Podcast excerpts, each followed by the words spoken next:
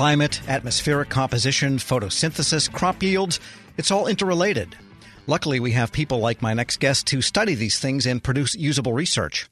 This week, we're talking with three federal scientists, all women, who have received recognition from the National Academies of Science.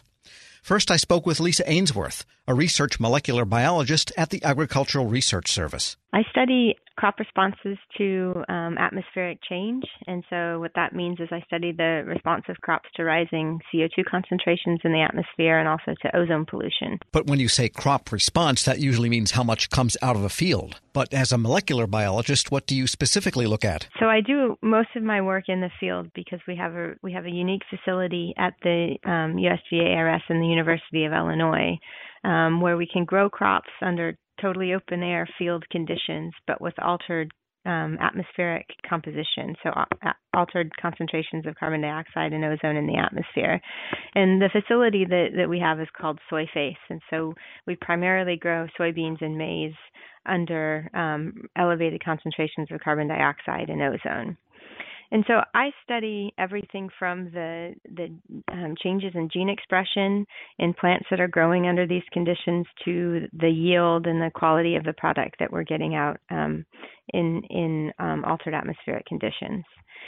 And so both carbon dioxide and ozone have risen um, um, in the atmosphere since the Industrial Revolution. And so ozone concentrations have roughly doubled since before the Industrial um, um, Revolution, and carbon dioxide concentrations have increased from about 280 parts per million to today they're they're well over 400 parts per million. And so uh, what we're studying is how these changes in, in, in both of those pollutants um, are either going to remain high or will increase um, into the future.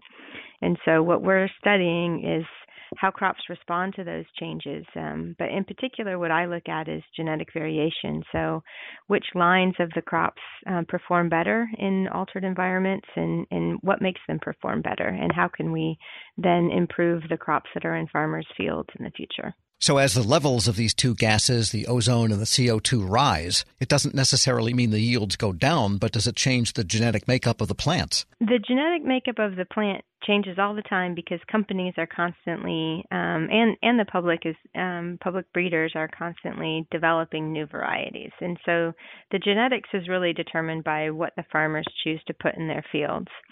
So I test lines that are that have different genetic backgrounds to see how they respond to the um, altered atmospheric conditions. And so when I'm testing these different lines, what I'm doing is comparing their response in terms of everything from their from how photosynthesis is performing in different environments to how much yield they're getting, um, and and then how gene expression is changing amongst different lines. And by sort of a comparative analysis, then we can identify the genes that are important for crop responses to either rising CO2 or to ozone.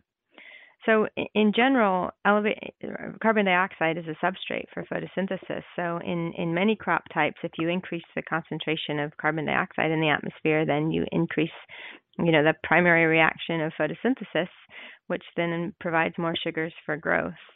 Um, and so, what we found at, at, at, our experiment that's been going on for about 20 years is that rising CO2 on average increases yield, um, but that doesn't always consistently happen. If there's a lot of drought stress, then actually rising CO2 um, can reverse the, the, the beneficial effects of, um, or it, under drought stress, the benefits of elevated CO2 aren't, sure. aren't really seen as strongly. Um, and, and, ozone is an is an oxidant. It's a it's a um, it's an air pollutant, and so it's something that's monitored by the Environmental Protection Agency. And ozone concentrations decrease yield. They cause oxidative stress in plants, and they cause acceleration of of senescence, which is the natural process of aging, and they decrease yield. It sounds like there's a big practical application for this research, such that farmers can change things and the product engineers like Monsanto, which makes the soybeans, can alter their products to accommodate the changes that might be happening in the atmosphere, in the climate. Right. And so I think that there's a practical aspect in, in, in trying to um, trying to grow and produce crops that perform um, optimally in the future.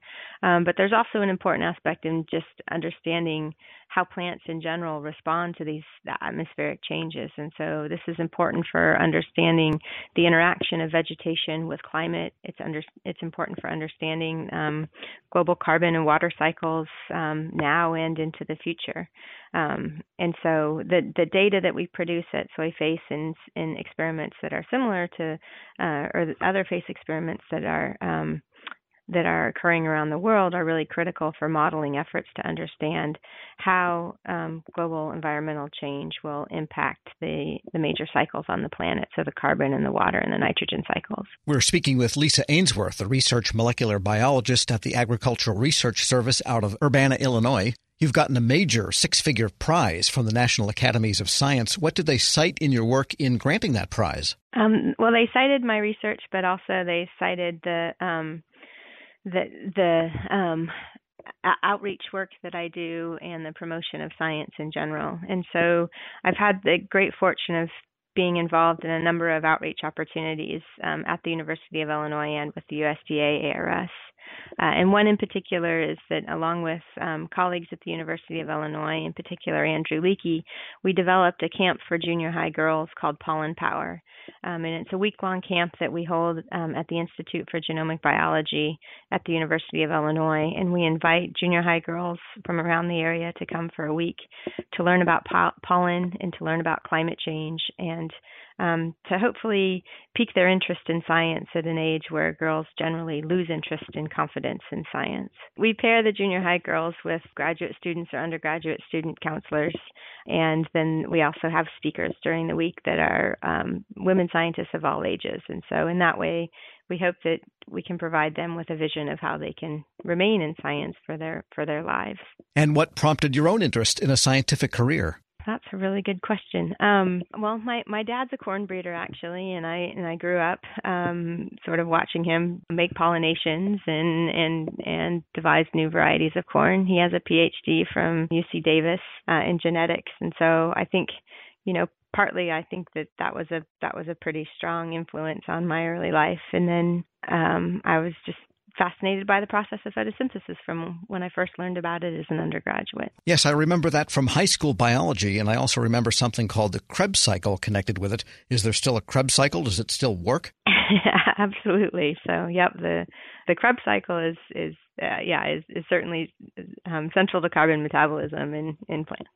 sure. It sounds like this kernel didn't fall too far from the cob. And what will you do with the substantial prize that you did get from the National Academies? Well, I haven't decided yet. Actually, um, I, am not sure. I I mean, hopefully we'll um, we'll do something that'll benefit benefit the world.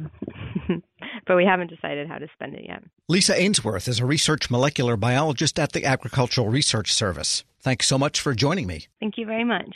Find a link to more information and to this interview at federalnewsnetwork.com slash Federal Drive.